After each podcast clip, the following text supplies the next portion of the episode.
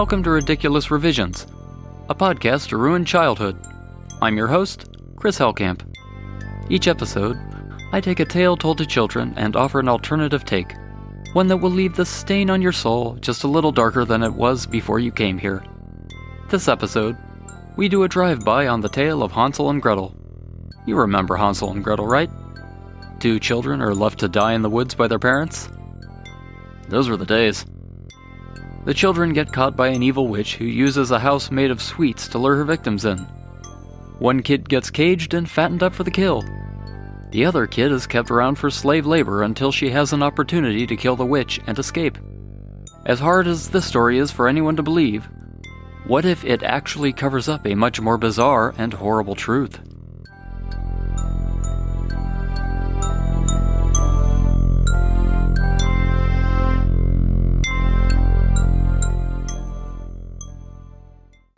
From the pages of a journal found amongst the possessions of Herbert Becker, an employee of the Too Big to Fail Merchant and Shipping Company who disappeared on his way to negotiate a contract for his employer.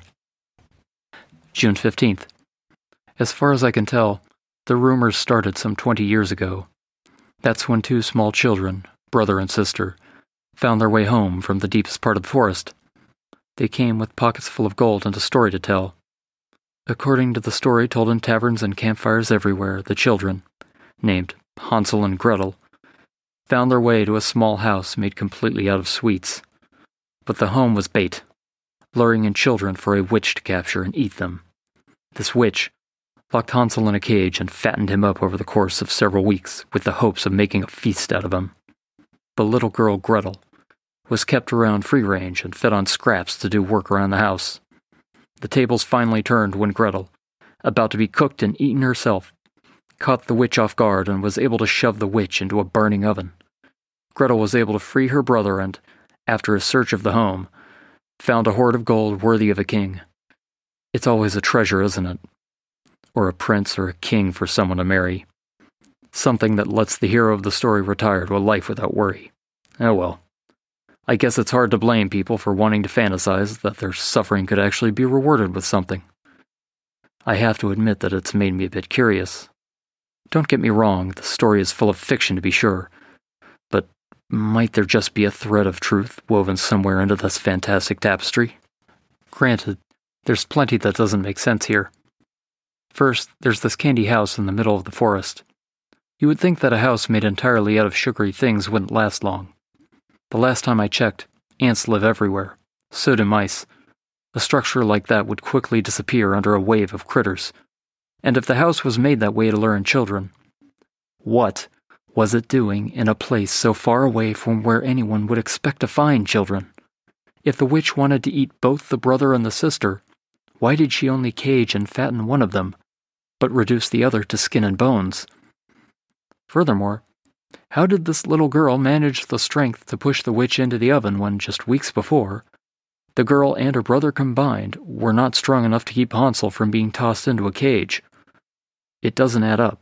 Still, in my most recent travels, I've been hearing a slightly different version of the story, one that talks about the children not just in the past tense, but as current citizens of the small town I find myself in.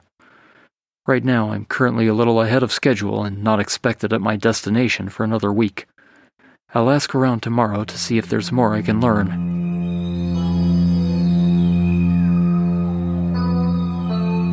June 16th. After chatting some people up in the tavern downstairs, I came away with some directions. Hansel and Gretel live in separate houses here in town. They stay hidden in their homes and keep to themselves. After meeting both of them, I can see why. I tried to talk to Gretel first, but I didn't get past her shouting nonsense from the other side of the door. The leavening is weakening in the oven of our reality. The dough that lives in us all will collapse. A new master of infinite freshness comes to bind the wheat flour of our souls to his ageless perfection. We shall be remade in the image of his perfect plasticity. Cleanse yourself in butter and prepare for the coming of the. I didn't stay for the rest of the sermon. I decided to try my luck with Hansel. I had been told back at the tavern that I might have more success with him if I brought him something to eat. So I picked up a full sized plum tart from a nearby shop and headed off in his direction. I'm not sure what I expected, but I know it wasn't this. Hansel seemed wary answering the door at first, but after I told him why I was here and I showed him the plum tart, he invited me in. Hansel was not a thin man by any stretch of the imagination. His belly reached forward almost as much as his arms. His walk had the shuffle of a man who could barely lift his knees, and his breathing became loud in the few steps between the door and his chair in the main room. He had the teeth, or lack thereof, of a man who ate too much sugar. His breath carried a rot with it. I looked around the room and noticed that the place didn't appear to get cleaned much, if at all. The floor was covered in dust and crumbs of old food. Mice fought each other for the biggest pieces. As soon as Hansel sat down, he motioned to me for the tart, which I gave him. He let the tart rest on his massive stomach. No need for a table. And dug the sausages that he called fingers into the sticky dessert. He scooped up a handful and brought it into his mouth. His eyes rolled back into his head in ecstasy for a second. I started to wonder if I should leave before the scene became any more intense. But then he began to speak. Oh, oh, oh, that's better. Thank you. I'm actually glad you're here.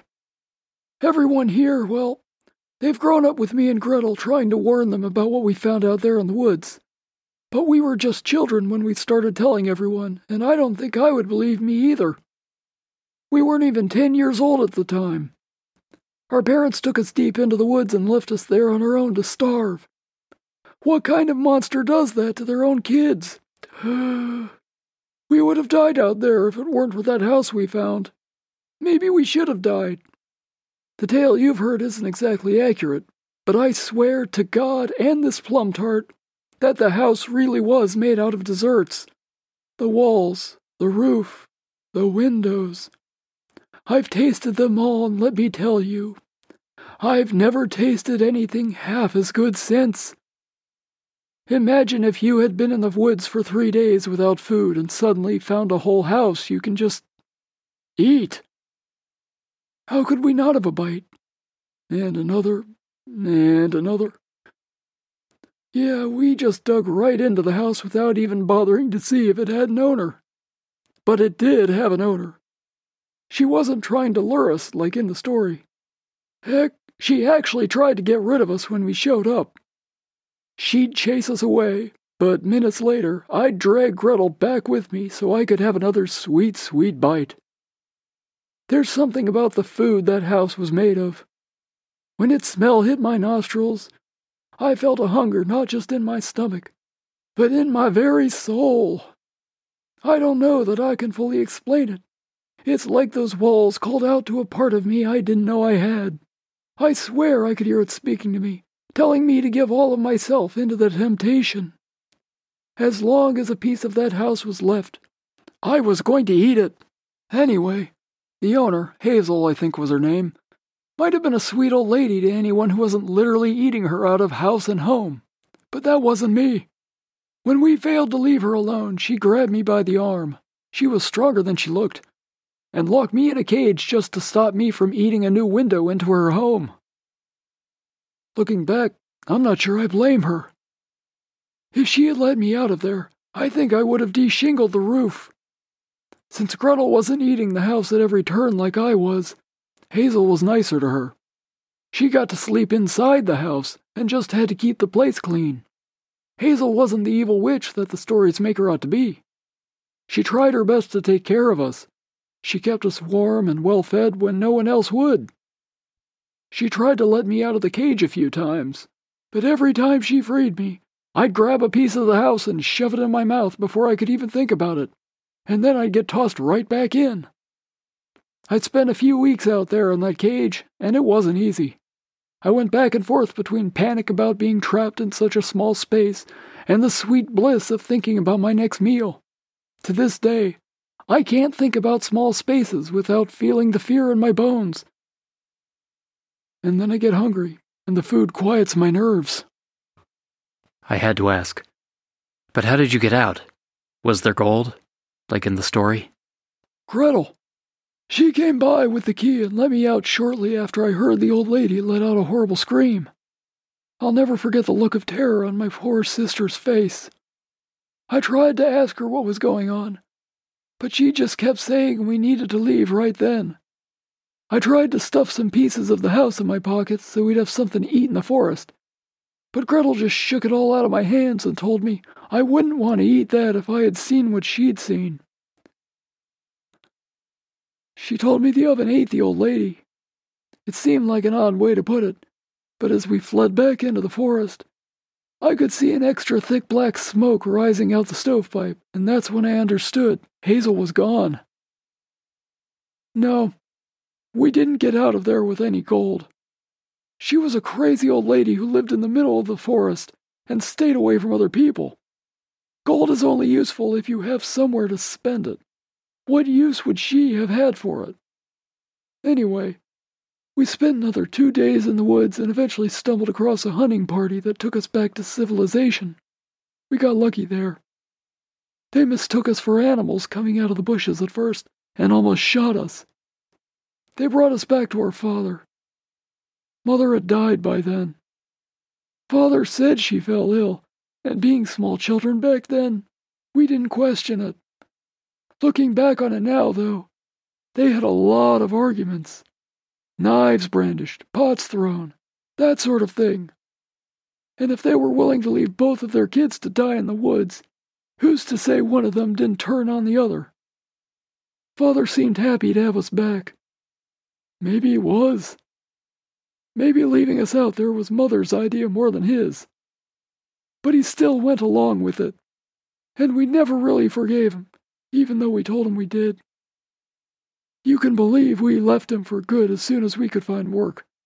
I heard he leaned into the lager after that and found his death at the bottom of a mug. Good riddance. When we first got home, Gretel tried to tell anyone who would listen about the candy house in the woods and the oven that consumed an old woman. I think it's just what Gretel tells herself to forget that she really pushed Hazel in. Gretel wanted people to know what was out there. Maybe even get somebody in authority to do something about it. But who was going to take a story like that seriously from a couple of children? Do you remember how many lies you told when you were that young? For a slovenly recluse, Hansel was surprisingly helpful. He gave me some directions and some best guesses as to where I might find any remains of the candy house. I can't believe I'm entertaining this idea but I can't get it out of my head. Something has to be out there. I will ask the tavern keep to hold on to my possessions for a few days while I purchase some provisions and travel into the woods. This has to be the dumbest thing I've ever done.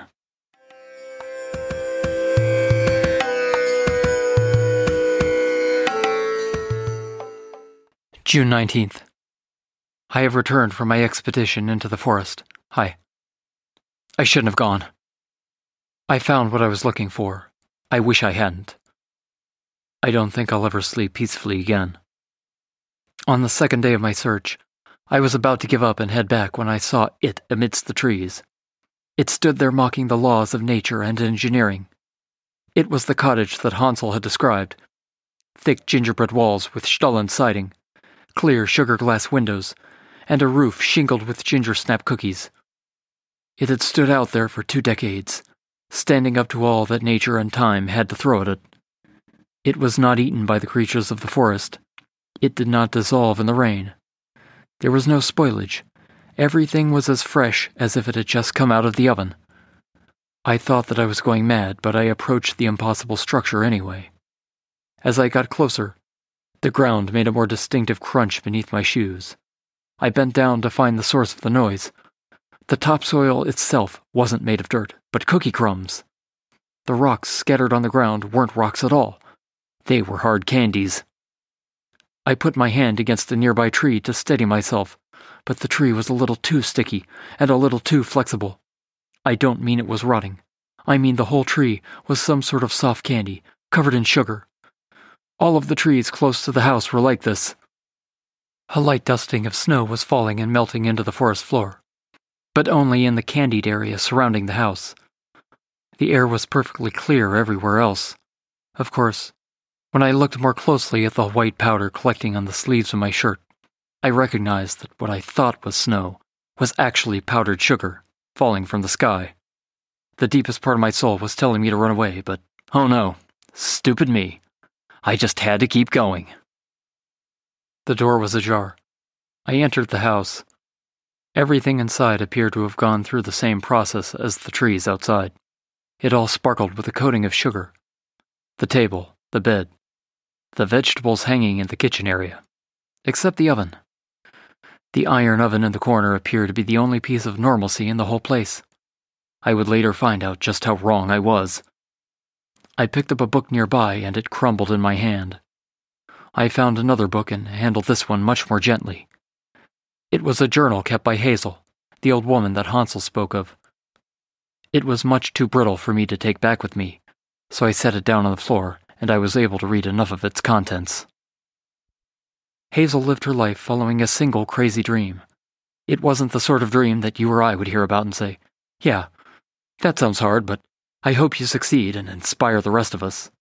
No, this was the kind of crazy dream where, if someone told you they intended to do this, you would start backing out of the room slowly. Ever since she was a little girl, she wanted to live in a house made of sweets. Having seen her dream made real, I can still say she was crazy. Fueled by her imagination, she took to making cookies and cakes at a young age. As a child, she loved making gingerbread houses. They got larger and more elaborate as time went on, with little people in the windows and trees decorated with candied fruits. As soon as she was old enough, she started traveling. She spent the rest of her youth apprenticing at bakeries all over the land, learning the secrets of the trade until she was ready to put down roots and start a bakery of her own. By her account, it was a success but it was still just a stepping stone. During the day, she made and sold her wares, but at night, her studies had led her down darker paths. As much an expert as she was, she still needed solutions that existed outside of the natural order of things. She knitted her confections to be immune to all manner of decay and pestilence while still being edible and tasty. She needed to make massive quantities of food from almost nothing. She obtained all manner of ancient texts full of forbidden knowledge older than God in the heavens. She bargained with gods whose names had been lost to time. And she created a whole new field of magic that our world had never seen sugarmancy. She claimed that she gained control over the very elements of baking itself butter, sugar, eggs, milk, heat. She wielded and shaped them like a potter with clay, and people couldn't get enough of her supernatural creations. The business ended suddenly, Hazel got a little careless, and a late night customer stumbled across her using her magic to sculpt one of her famous gingerbread castles. The townspeople agreed that the food really was sinfully delicious in the most literal sense, and they cast Hazel out. She made her way deep into the woods, as far as she could get away from other people. There, she continued her studies in peace. Her journal starts mentioning something called the Forge after that. With the Forge, Hazel was finally able to build her dream house. It was hard for me to understand much of what she wrote, but she described this forge as being able to pierce the veil between other realities and our own, allowing objects and even laws of science to pass freely between planes of existence. Imagine an existence where bread did not dry out and rot, and another existence where the stars themselves are made of sugar, and still another where whole planets formed from molten butter that cooled over uncounted millennia. What could you do with such resources? It was after reading about the forge that I set the journal down. These were clearly the mad ravings of a woman who couldn't tell the difference between fantasy and reality, even if it did make for some fun reading. Yet something about the witch's mention of the forge pulled at my memory. I saw no kind of forge inside or outside the house, but it soon hit me. A baker's oven is their forge. The oven was the only thing in that entire accursed place that wasn't made of candy or dough. There wasn't even a hint of rust or dirt on it. Still skeptical, I pulled open the door of the oven. I expected to see iron walls inside, maybe the charred remains of an old woman. I wish it were the charred remains. I gazed beyond the doorway of the oven into an infinite void. Stars twinkled in the blackness. Stars! I was seeing an entire night sky inside an oven. But that wasn't the worst part. The worst part was the voice I heard in my head. Its language sounded like nothing that could be made by a human tongue, but I could still understand what it was saying. It urged me closer. It told me to give of myself so that it could continue its work, reshaping our world according to its design. I thought about the trees outside the house.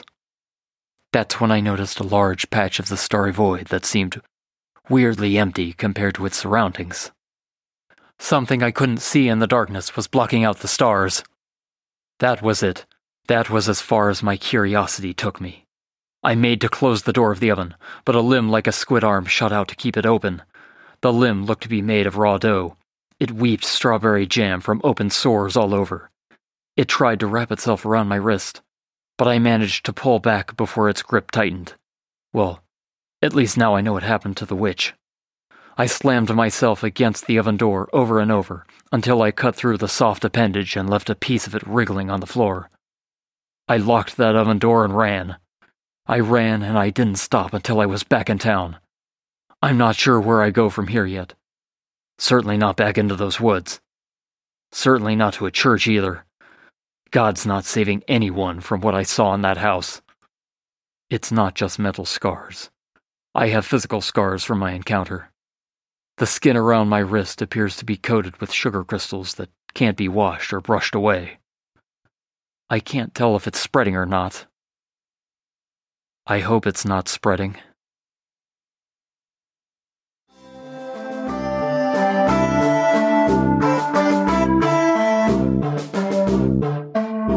That's it for this episode of Ridiculous Revisions. This episode was written and produced by me, Chris Hellcamp. The website for this podcast isn't set up yet, but if you have any questions or feedback, send an email to chris at ridiculousrevisions.com. That's C H R I S at ridiculousrevisions.com. I'm also available on Twitter under the username Ridiculous Revs. Thanks for listening.